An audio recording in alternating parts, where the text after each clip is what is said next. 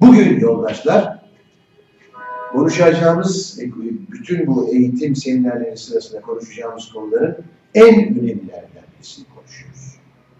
Şayet proletarya diktatörlüğü meselesini ve tabii ki nihai amaç olan sınıfsız toplum meselesini birinci sıraya koyacaksak, çünkü onlar varmak istediğimiz yerler, parti onun dışındaki en önemli. Neden? Şundan dolayı bütün programatik meseleler, bundan sonra konuşacağım birçok konu bizim programatik ve stratejik meselelerimizle doğrudan doğruya ilişkilidir. Ancak bir tek koşulla anlam kazanır. O da şudur, bir partinin, bir işçi sınıfı partisinin, bir işçi sınıfının öncü partisinin, bir devrimci işçi sınıfı öncüsü partinin inşasına katkıda bulunduğu ölçüde. Böyle bir partinin inşa edilmediği durumda her türlü programatik tartışma gevezelik olarak kalır. Her türlü stratejik tartışma hulyalı aydınların kendi aralarındaki karşılıklı sohbetlerine dönüşür. Bu anlamda parti meselesini kavrayamayan, politikayı yaparken devrimciler olarak her an aslında işçi sınıfının yarın iktidara taşınması için gerekli olan aracı inşa ediyorum bilinciyle yapmayan her çalışmasını adımlar boşa gidecektir.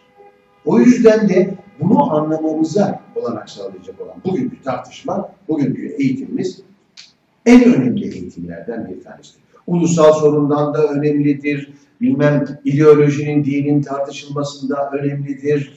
Başka her türlü tartışma. Çünkü onların hepsi sonuç olarak hepsi birden partinin inşasına, sınıf içinde kökleşmesine, giderek güçlenmesine ve sınıfı iktidara taşıma, taşıyacak bir araç haline gelebilmesine yarayacaktır. Program partiyle beraber ancak vardır. Tabii ki parti de programdır.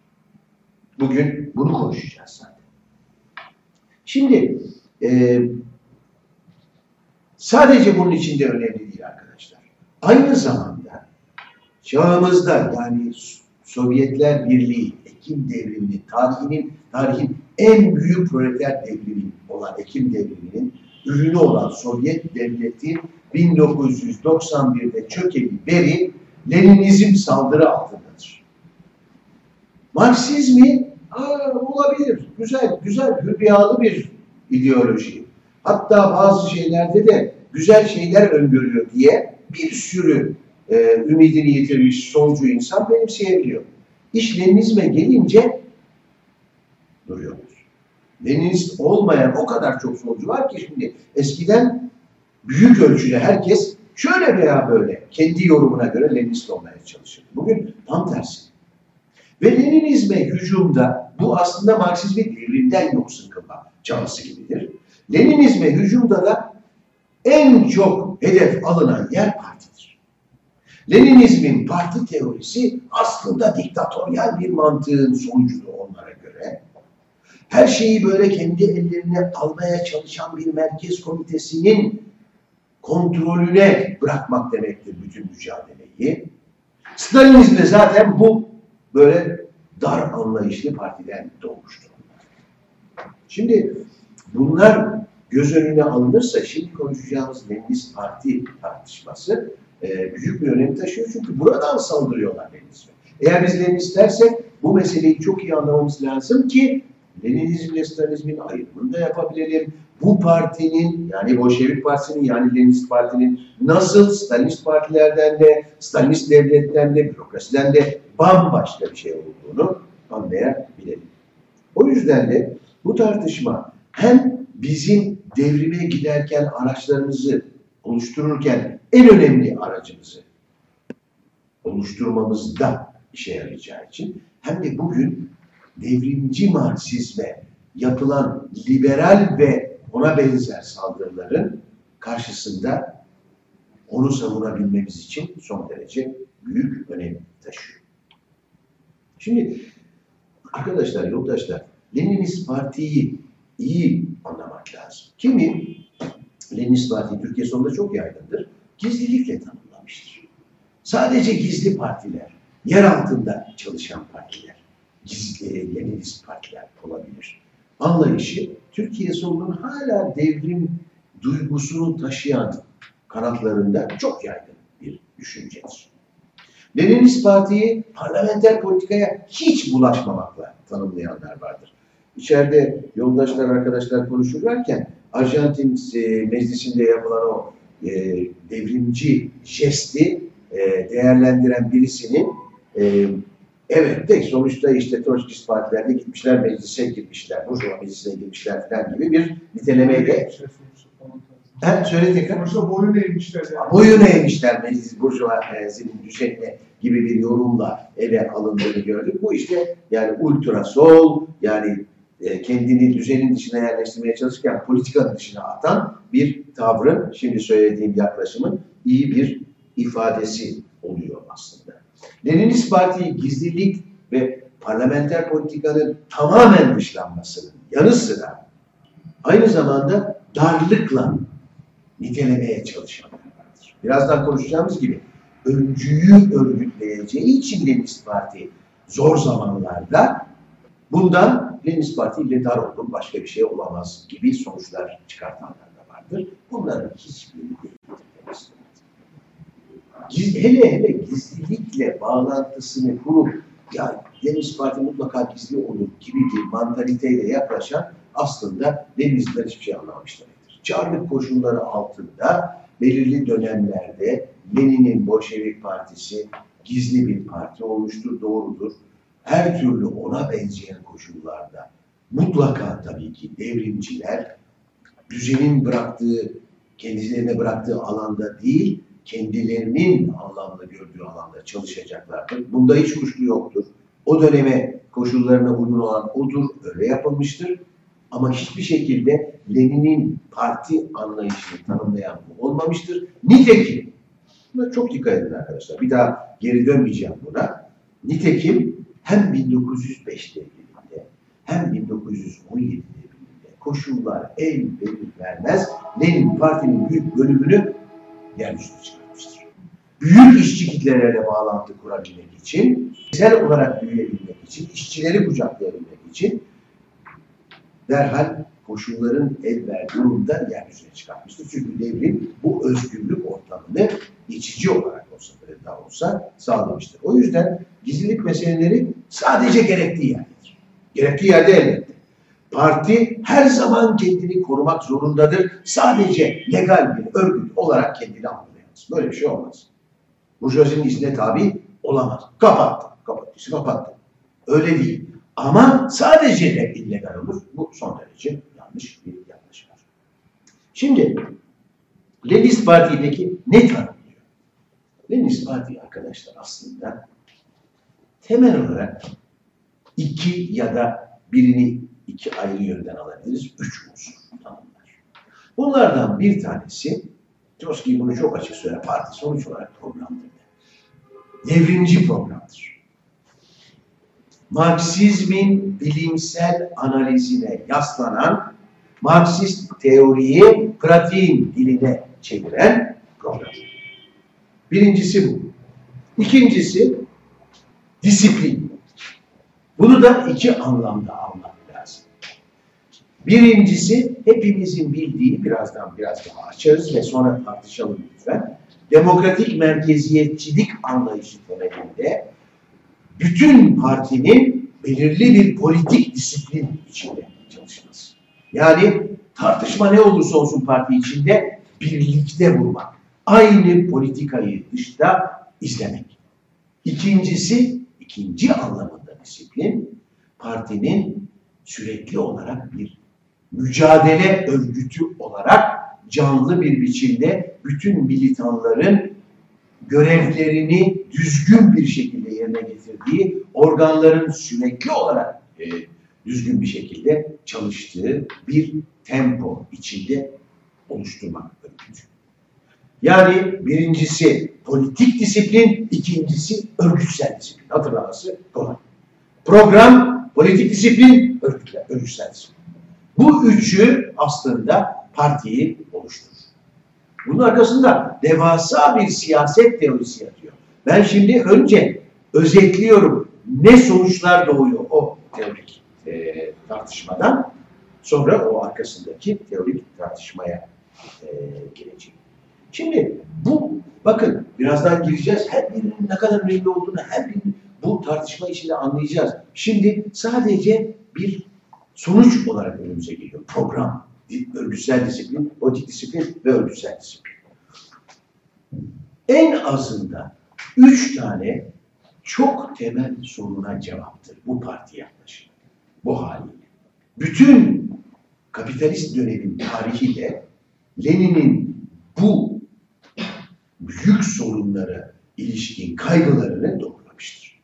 Bir, birçok durumda sınıfın büyük çoğunluğu geri bir bilinç içinde olabilir, hatta gerici ideolojilerin etkisi altında olabilir. Böyle durumlarda devrimci kadrolar ve parti ne yapacaktır? Birinci soru bu. Çok dönemde gerçekten sınıf çok durgun olabilir. Devrimciler ne yapacaktır sınıfın durgunluğu anında?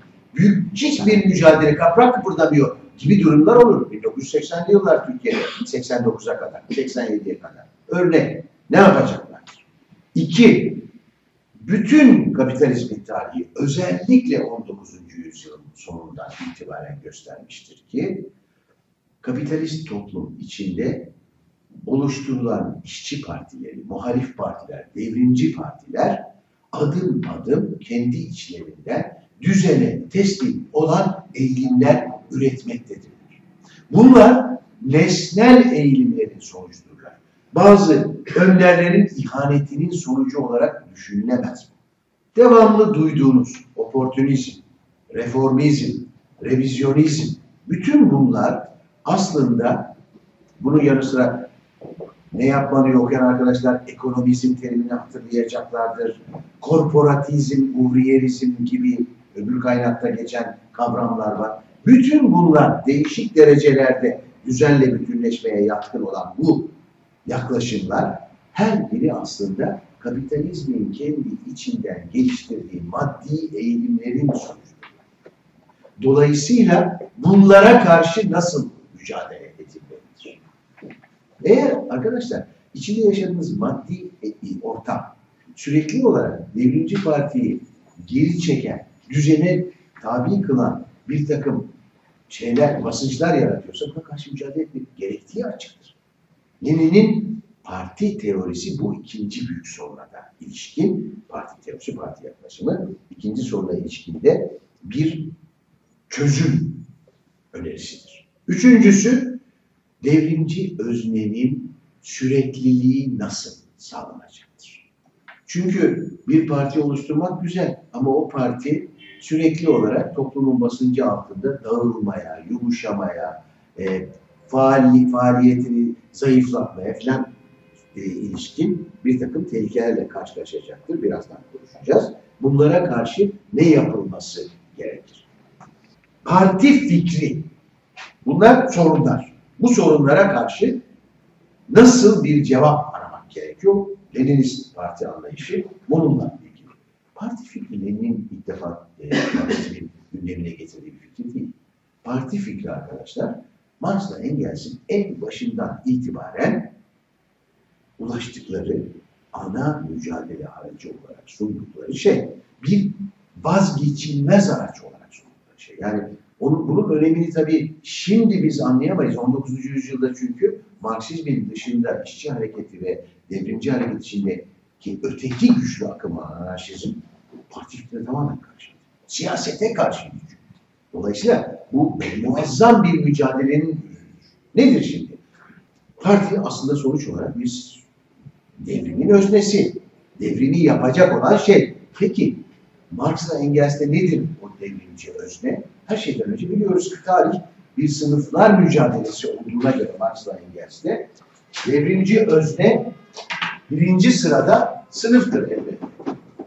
Sınıflar yapıyor çünkü tarihi. Yeni dönemdeki devrimi ve toplumsal değişimi de sınıf sağlayacaktır. Bu sınıf modern çağda hepimiz biliyoruz kapitalizmin koşulları geliştiği ölçüde Marx'la Engels'e göre proletaryadır ya da daha geniş söylerse işçi sınıfıdır. Bu da belli. Daha spesifik olarak devrimci özne budur.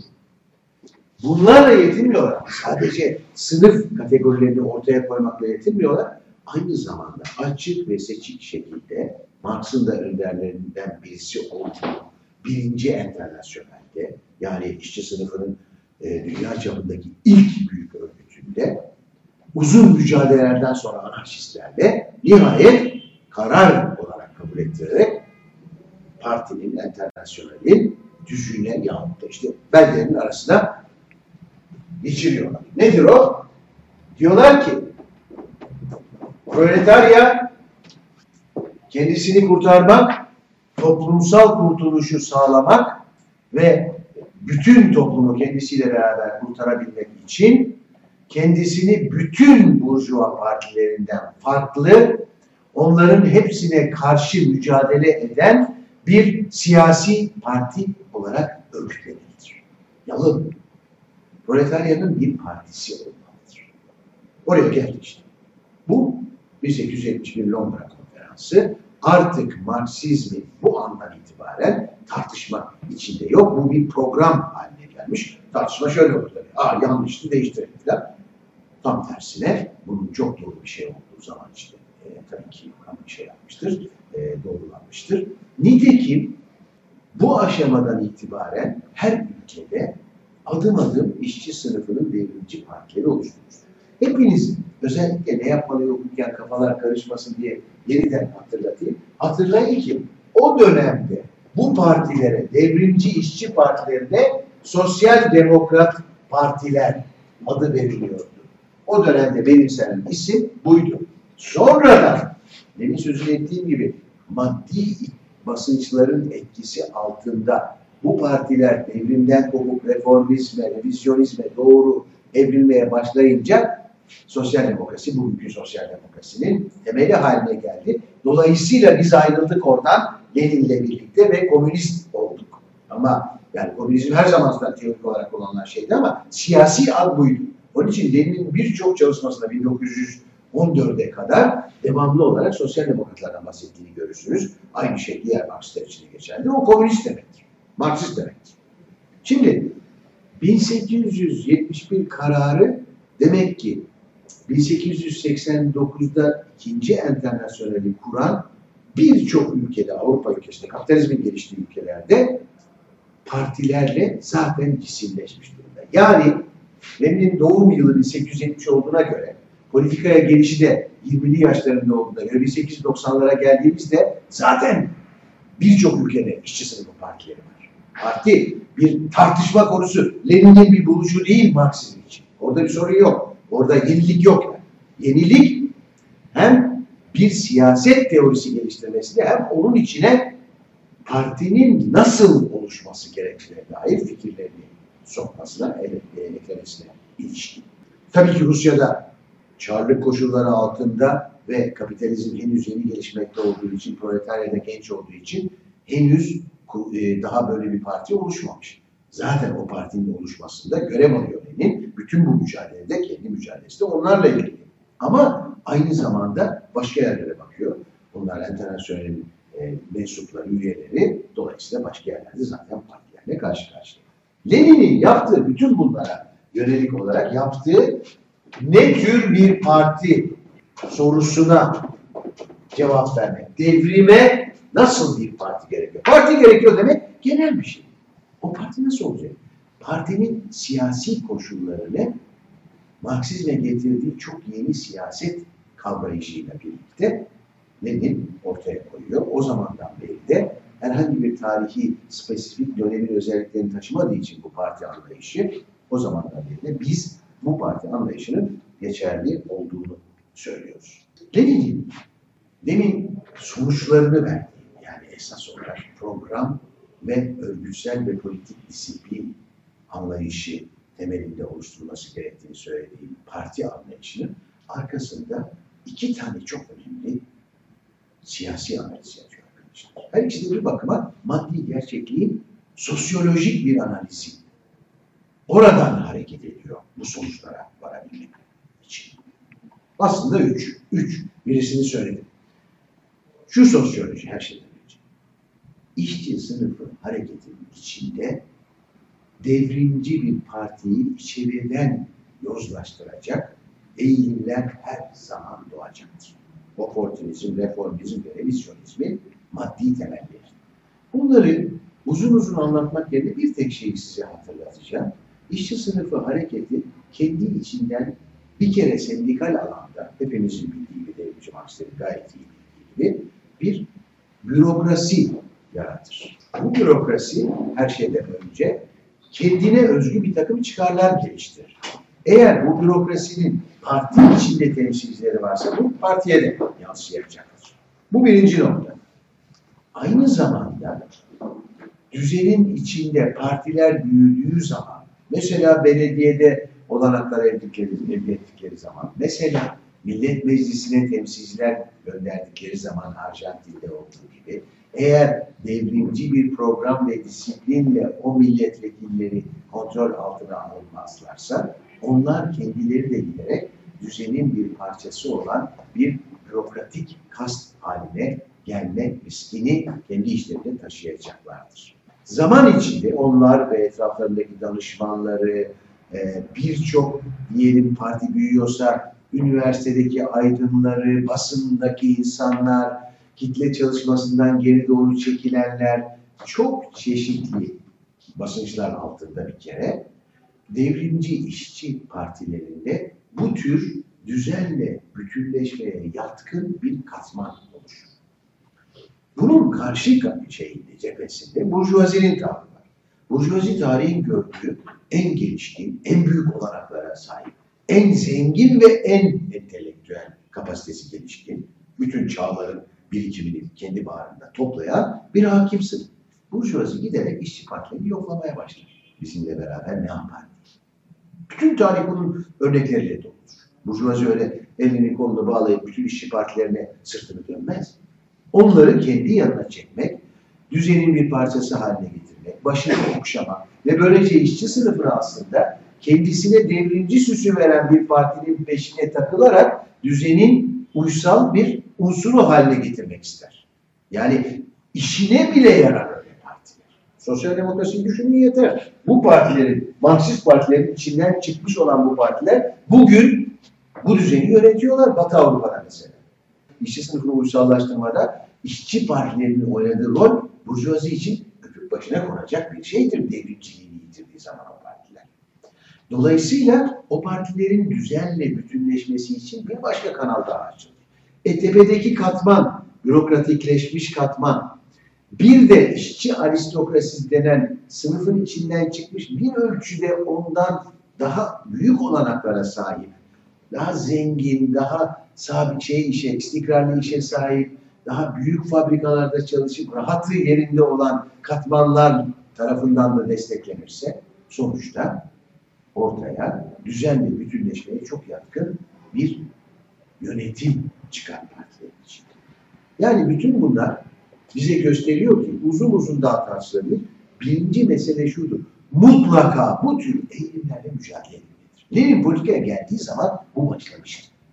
Daha evvel yok muydu? Daha evvel başka türden sapmalar falan var. Anarşizm mesela küçük köylülüğün bir ideolojisi olarak, zanaatkarların bir ideolojisi olarak, yani küçük ölçekli üreticilerin bir ideolojisi ve politikası olarak ortaya çıkmıştır. Oysa Lenin'in karşılaştığı türden şeyler, devrimcilikten ve uzaklaşma reformizme doğru yönelmeler, demin şimdi sözünü ettiğim tipten yeni katmanların, işçi sınıfının kendi içinden ürettiği katmanların devrimcilikten uzaklaşmasının ürünüydü. Dolayısıyla yeni bir olguyla karşı karşıya. Lenin e, ne yapmanın bir yerinde bunu diyor girişinde galiba ya e, birinci bölümünde sizin okumadığınız diyor ki bizim diyor burada diyor ekonomist, ekonomizmden bahsediyoruz diyor. Bunların karşılığı var. İngiltere'de Fabianlar, Fransa'da hükümete e, bakan veren sosyalistler, e, Almanya'da Bernstein revizyonistleri onların hepsi diyor aynı uluslararası olgunun parçasıdır. Rusya'da bile üretebilmiş. Rusya'da daha bir bürokrasi veya aristokrasi oluşması ihtimali bile yok. Ama tabii burada da bileşik gelişme söz konusu. Yani diğer ülkelerden etkileniyor. Sonuç. Birincisi böyle bir mücadele gerekmektedir demek. Maddi bir olgudan bahsedelim. yeni bir şey saptanmış. Bunun kökleri bir ölçüde engelsin, yaşlı engelsin işçi aristokrasisi teorisinde yatıyor ama onun dışında aslında bürokrasi analizi, işçi sınıfı bürokrasi analizi Lenin ve Trotsky'nin Bunu onlar bizim tarihimize kazandırdılar. İşçi sınıfının içinden çıkacak, özellikle kapitalizm içinde Lenin, sonra işçi devleti içinde Trotsky bunu ortaya koyan teorisyenler oldu. İkinci sosyolojik gerçek, işçi sınıfının kendi içinde farklılaşmalar göstermesidir. İşçi sınıfının çok çeşitli nedenlerle, çeşitli sektörlerdeki ve e, iş yerlerindeki ve bölgelerdeki bölükleri mücadelenin değişik aşamalarında değişik düzeyde bilinç kazanırlar ve mücadelede değişik düzeyde ön plana çıkarlar. Bir kısmı geride kalır, bir kısmı çok ileri çıkar. Geride kalanlar veya orta kademede yer alanlar en önde gidenlerin peşinden bir ölçüde gider ama sonra gene daha geri ideolojilerin etkisi altına düşebilirler vesaire vesaire. Sonuç olarak işçi sınıfının içinde ciddi bir farklılaşma meselesi Lenin'in saptadığı bir budur ve bu yüzden de şimdi hepimize çok dikkat edilmesi gereken bir kavramı yazıyorum. Öncü parti dediğimiz zaman işçi sınıfının öncüsünden bahsediyoruz.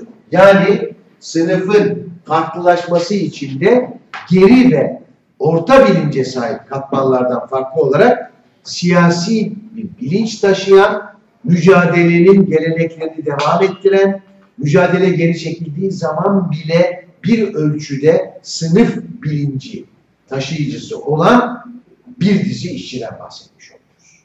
Yani mücadelenin esas önünü çeken işçiler.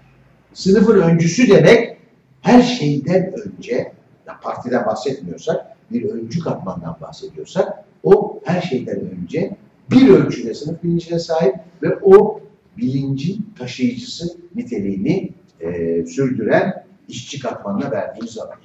Ondan çok daha geri bilinçte bir dizi başka sınıf katmanı vardır. Bakın burada bir sınıf sosyolojisi yapılıyor. Tarihi mücadeleler içinde sınıfın bazı kesimlerinin öne çıktığı ve mücadele geri çekildiği zaman da önde kaldığı söyleniyor. Bu bir saptama. Demin dedi ki parti tamam da nasıl? Siyasi olarak nasıl kuracak parti? Bunu göz önüne almadan yapamazsınız. Sınıfın öncüsünün geri kalanından farklı olduğunu anlamanız lazım. Bütün bunların sonucu olarak Komünist Enternasyonel mesela Lenin'den de daha açık bir şekilde şunu açıkça söylemiştim. Sınıfla parti kesinlikle karıştırılmamalıdır. Parti sınıf partisidir. Ama bütün sınıfla aynı değildir. Çünkü sınıfın zaman zaman faşist ideolojideki partilere, mesela Türkiye'de tamamen dini ideolojiye e, sahip olan partilere ya da zaman zaman askeri diktatörlüklere destek verdiği görülmüştür. Büyük, büyük bölümlerinin Almanya'da 1930'lu yılların ikinci yarısından itibaren kitleler milyonlarıyla Hitler'i destekliyorlar. Artık sınıf bilinci falan çözülmüştür. Dolayısıyla sınıfın kime destek verdiği, hangi ideolojiyi benimsediği tamamen dönemin koşullarıyla ilgilidir. O yüzden de sınıf ile parti karışamaz. Sınıfla beraber partinin de o zaman faşizme, dinciliğe, askeri diktatörlüğe destek vermesi gerekir. Mümkün değil. Sınıfın ama öncüsünü her zaman bir mücadele, devrimci mücadele alanında korumak. Partinin işlerinden birisi budur. Ve o öncüyü örgütler her şeyden önce durgunluk zamanlarında o öncü üzerine kendini inşa eder ki gelecekte sınıfın geri kalan katmanlarını ileriye taşıyabilsin. O yüzden biz devrimci öncü parti adını veriyoruz her şeyden önce. Yani sınıfın ileri katmanlarını örgütleme çabası içindedir bu parti. Üçüncü mesele de şudur arkadaşlar. Üçüncü sosyolojik mesele de şudur. Kapitalist toplumda var olan iş bölümü dolayısıyla toplumun bilimsel analizi sınıfın kendisi tarafından yapılması mümkün değildir. bu analizin ancak ve ancak kendisinin sınıf mücadele etkisi altında elbette onlarla bir en azından düşünsel etkileşim içinde, tercihen pratik etkileşim içinde kendisini işçi sınıfına adamış bir dizi aydın tarafından geliştirilmesi toplumsal iş bölümünün kaçınılmaz bir yönüdür. Şimdi Marksizm böyle bir gelişme bölümüdür. Marksizmde doğrudan doğruya işçi sınıfının kendisini ve toplumu bir bütün olarak kurtarmasının bilimsel temelini ortaya koyar ve dolayısıyla Marksizm temelindedir ki parti bir programa kavuşur.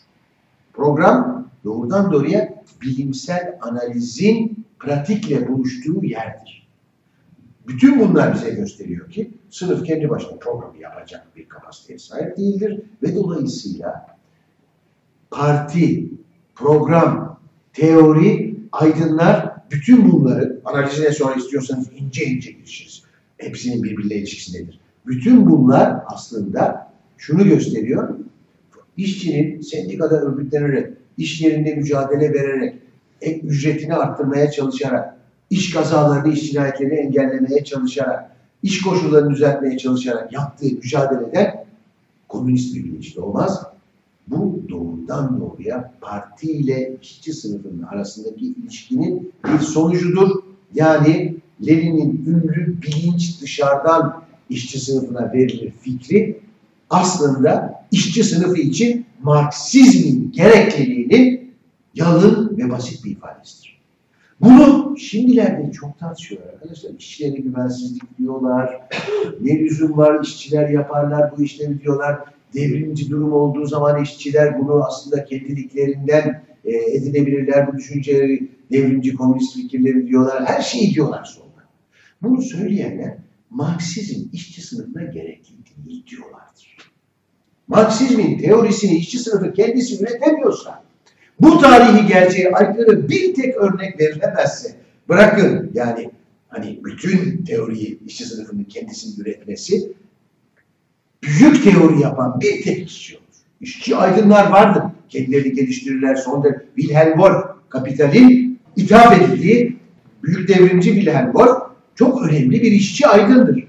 Mesela Alman devrimi sırasında o kadar güzel bir köylülük projesi yazmıştır ki köylere o sayede girebilmişlerdir komünistler. 1848 söylüyor.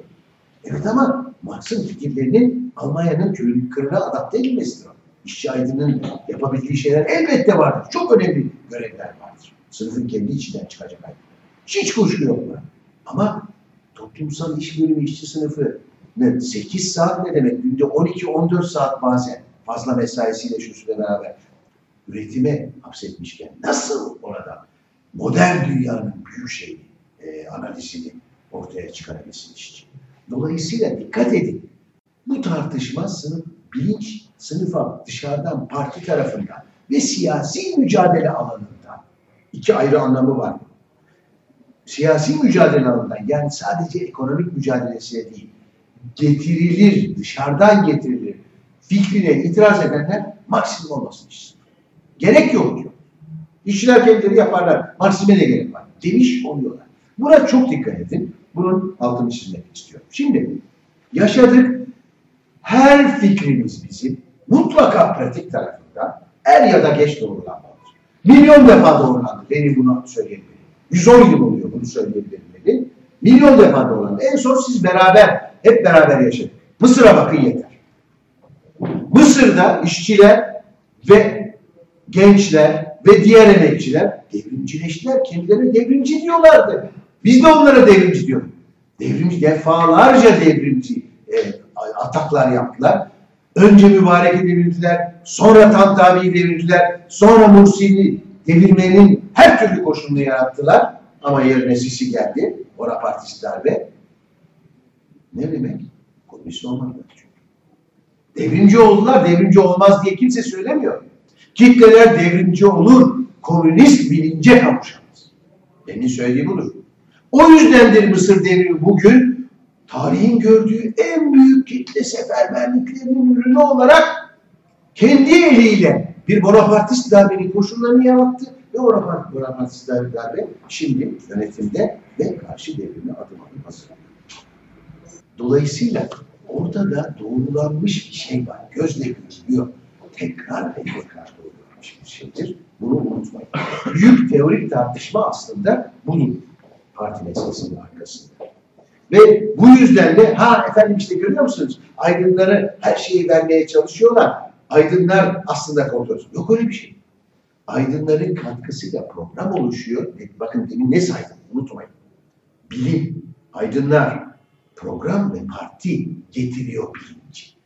Sadece aydınlar birey olarak geliyor. Gel sen, gel sen, ben sana bilinç vereceğim falan böyle bir şey yok. Parti oluşuyor. Parti program demektir dedim. Programın oluşmasına aydınların gerekli bir unsur olduğunu söyledim sadece. Dolayısıyla mesele şudur. Aslında programdır ve parti örgütüdür. Dışarıdan bilinci getiren aydınlar aydınlar. Aydınlar onun içindeki yeri uzun uzun sosyolojik olarak tartışılabilir. Gereklidir diyorum ayrıca. Derinliğini izleyerek. Ama onun dışında söylenen Marksist bir programın gerekli olduğudur. İşçi sınıfının komünist bir devrimci bilince kavuşması isteniyorsa.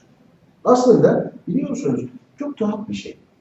Deniyor ki bize, siz devrimistler işçileri aslında önemsemiyorsunuz, aydınlar önemsiyorsunuz. Tam tersi geçer arkadaşlar. Kör yarasalar gibi hani geceleri sadece duyargalarıyla etrafı görmeden e, sağa sola çarpma, çarpmamayı beceren yarasalar gibi devrim yapacak bir işçi sınıf yerine komünist bilince sahip olarak gerçek tarihin gerçek özneleri olarak devrim yapsınlar işçiler diye bütün bu tartışma yapılıyor Marksistler tarafından. Ne yaptıklarını bilerek. Tarihin kendisi hakkındaki en büyük bilince sahip devrimi Ekim devrimidir. En işçi devrimi de Ekim devrimidir. Sadece Lenin'in kafasında değildir ki Ekim devrimi. Bütün o işçiler ne yaptıklarını biliyorlardı. Gidiyorlar devamlı o şehitleri. Niye iktidarı almıyoruz onlardan? Niye sınıf? Ünlü hikaye vardır ya. John Reed'i hepiniz okumuşsunuzdur. İki sınıf vardır. Ya biri ya öteki diyor Bolşevik asker orada duruyor. Ve Menşevik aydınlar bir sürü laf dolaştırırken. Çok belirgin bir şekilde muazzam bir bilinçle yaklaşıyorlar. Sonuçlara geri geliyoruz. Hani üç tane sonuç çıkıyor bütün bunlardan diyorum. Bir, bütün bu bilinç teorisinden, bilinçle eylem arasındaki ilişkiye ilişkin teoriden önemi çıkıyor.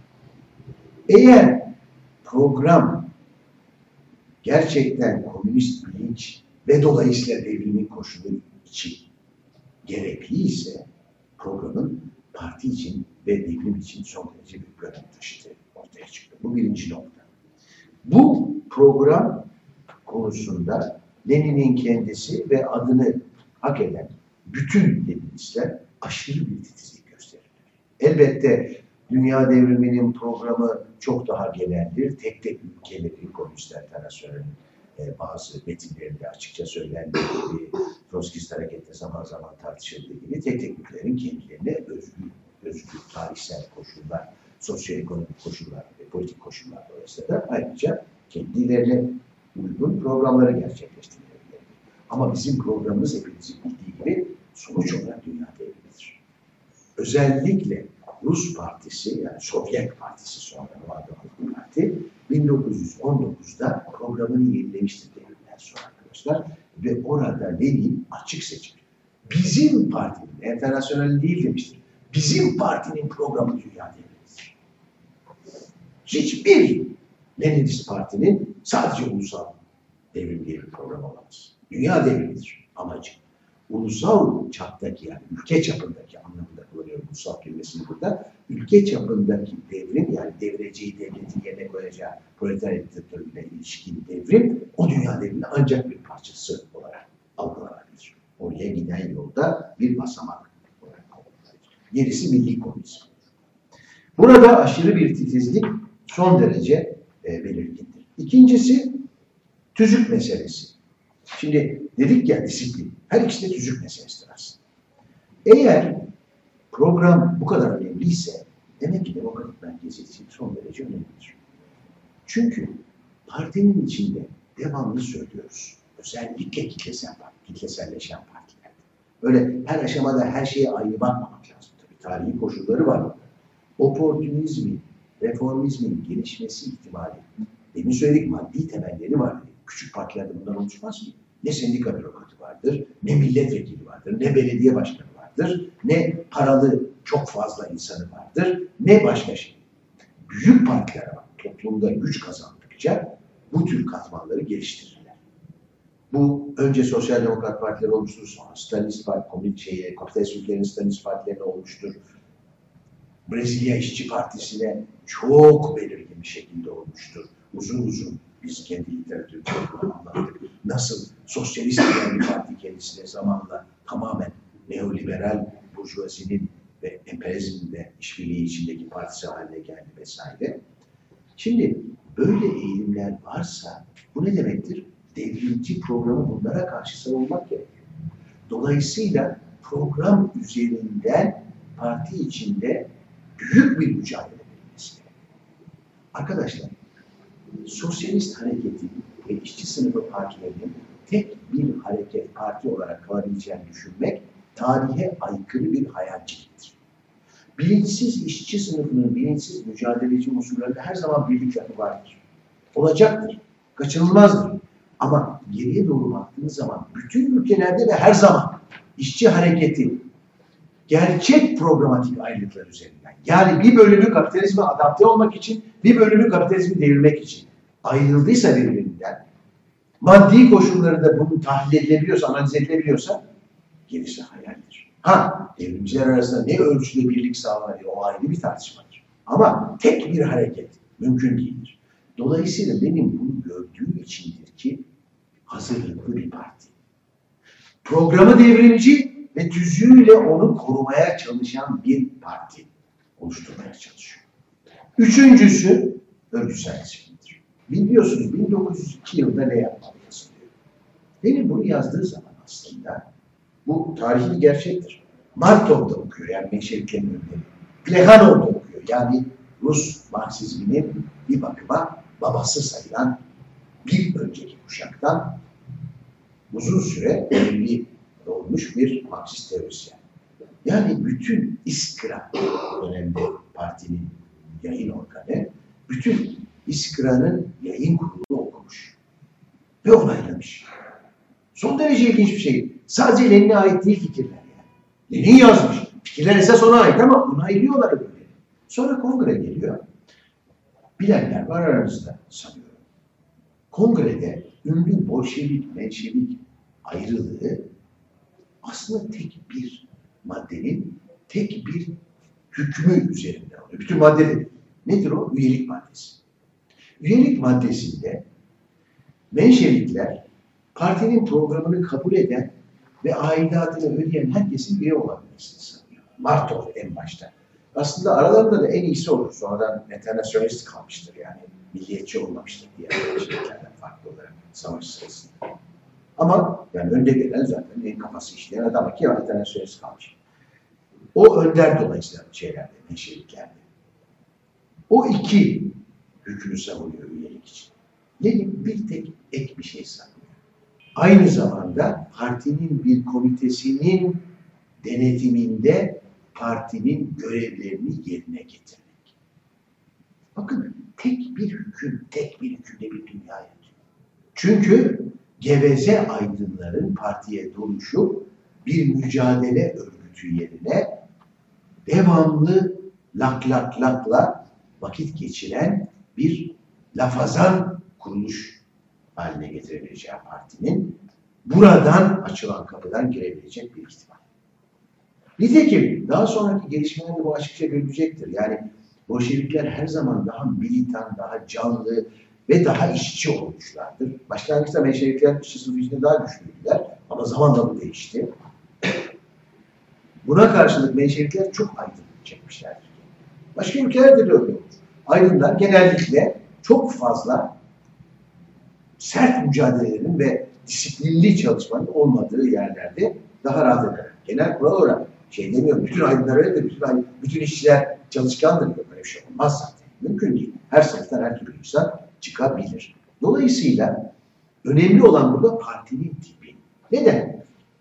Şimdi neden?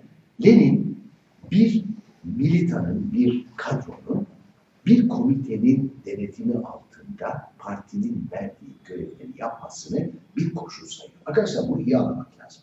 Bu kimsenin keyiften insanları çok fazla çalıştırmak için böyle laflar bile söyleniyor çünkü anlamayanlar tarafından.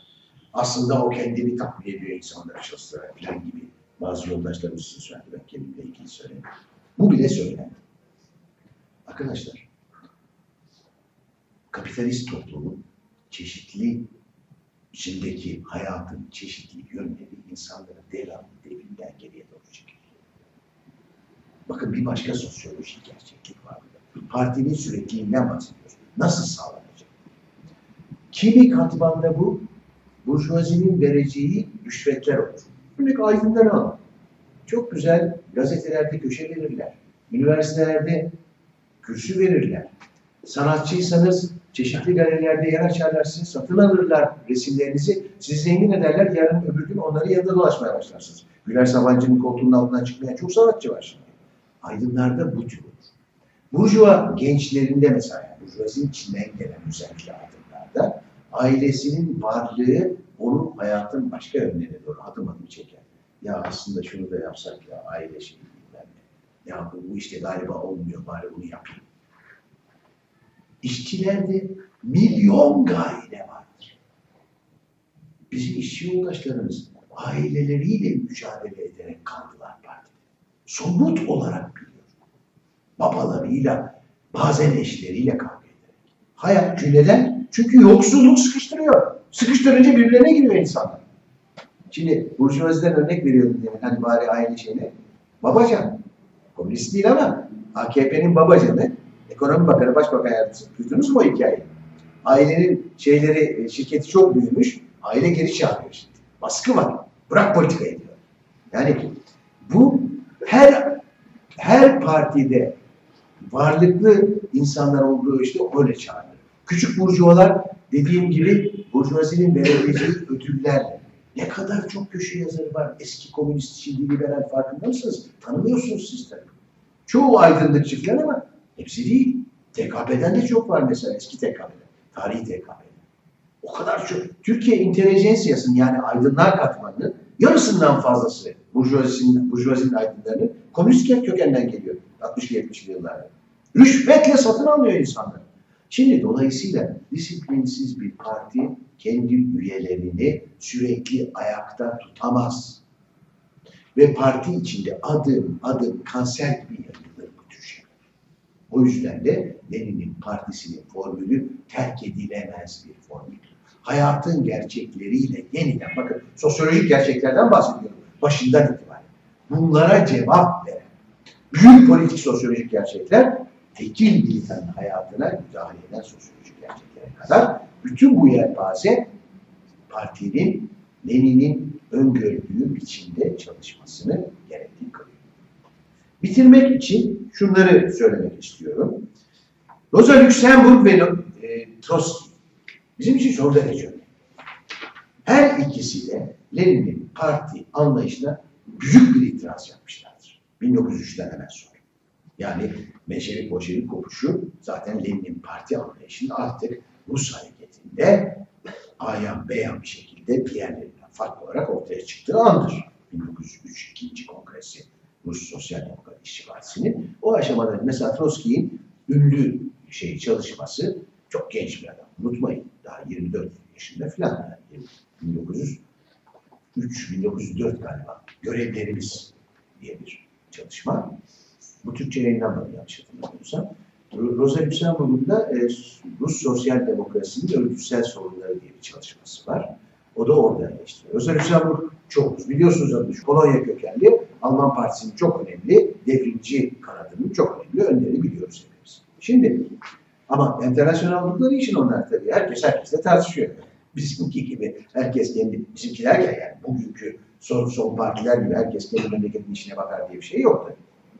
Şimdi buradaki tartışma şu. Diyorlar ki bu ya burada çok şey var. E, yanlış bir yöntem var. Rosa çok açık. Diyor ki bunun nedenleri derinde yatar. Biz de deminden beri onu konuşuyoruz. Derinde yatar. Evet oportunizmin, reformizmin, revizyonizmin demin de konuştuğumuz gibi sosyal nedenleri var. Parti içinden sadece kaynaklanmıyor ki. Bir sapık geliyor, bir hırs düşkünü geliyor, bir düzenle bütünleşmek isteyen önder geliyor ve o yapmıyor partiyi böyle.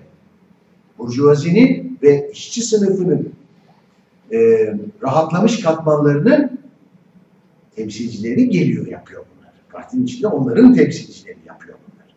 Dolayısıyla nedenler sosyolojik bir derin. Benim için de öyle. Ama sorun şu. Nedenler derin diye sırtınızı dönüp gidemezsiniz ki.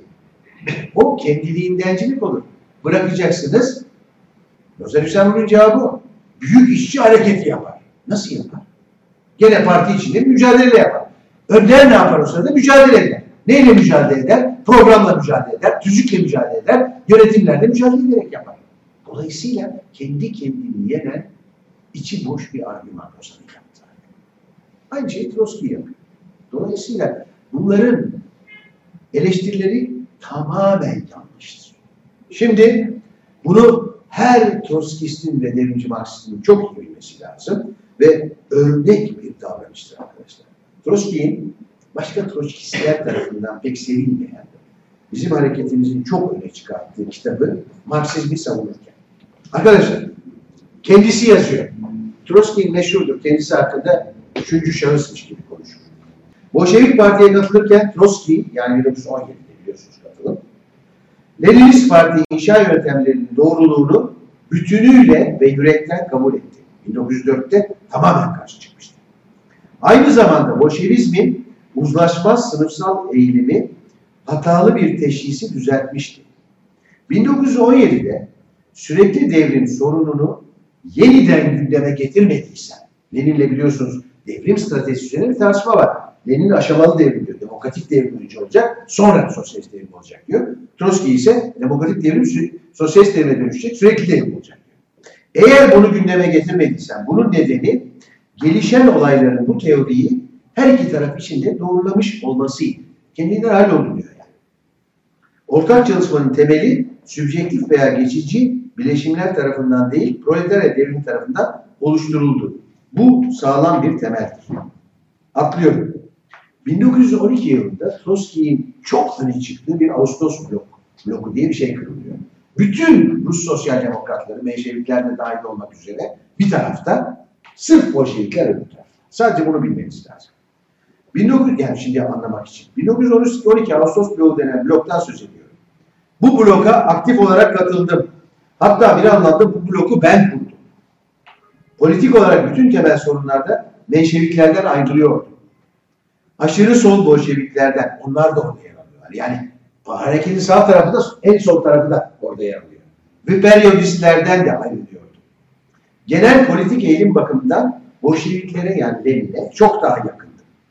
Ancak Leninist rejime karşıdır. Yani parti içi rejim.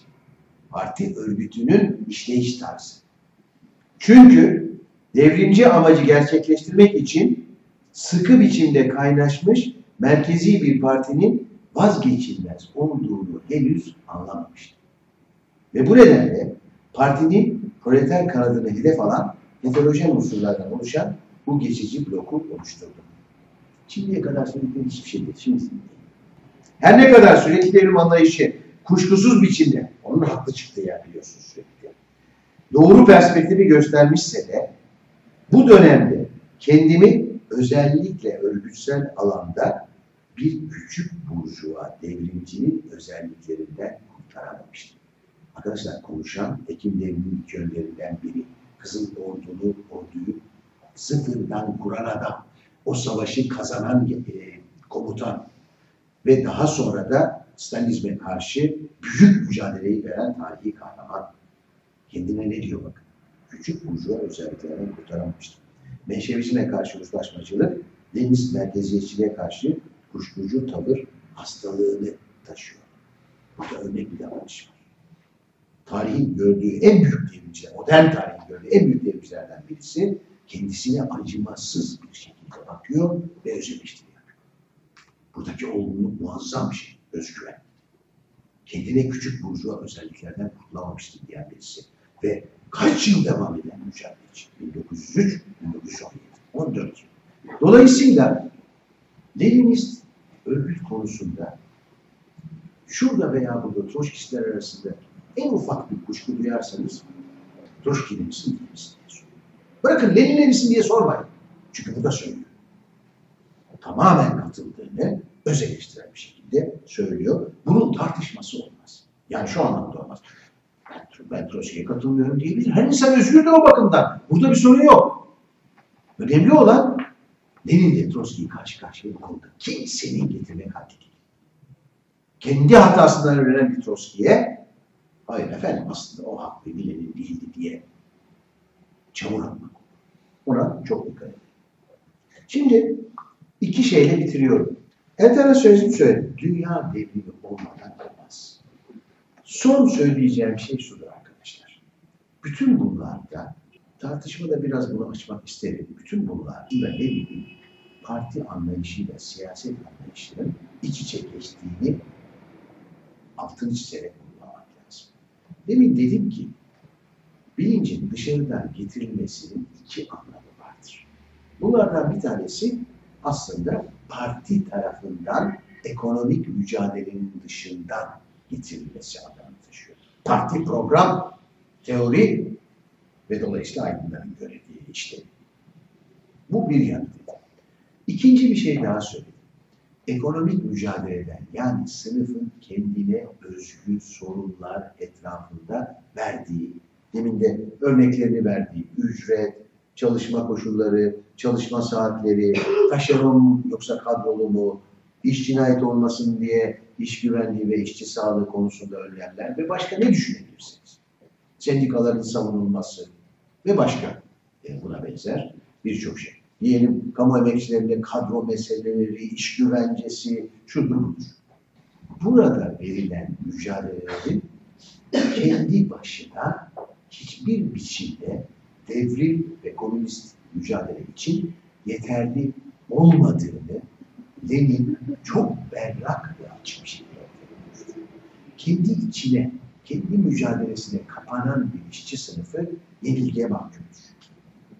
İşçi sınıfı ancak ve ancak toplumun ezilen, sömürülen, baskı altına alınan, birçok şeyden yoksun bırakılan, bütün katman ve gruplarını kendi etrafında toplayarak Lenin'in kullandığı deyimle hegemonyası altına alarak burada bir despotluktan, zorbalıktan bahsedilmiyor.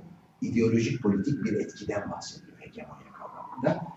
Köylülüğü, ezilen ulusları, Ortodoks kilisesinin dışındaki Hristiyan ezilen dini grupları, Rusya Çarlığı'nın ezilen grubu olan Müslüman halkları, kadınları ve benzeri zaman içinde ortaya, bugün ortaya çıkan o zamanlar çok konuşulmayan eşcinselleri ve başka ezilenleri, gençliği, eğer yoksun ve gariban kalan başkaları varsa onları, kent yoksullarını elbette.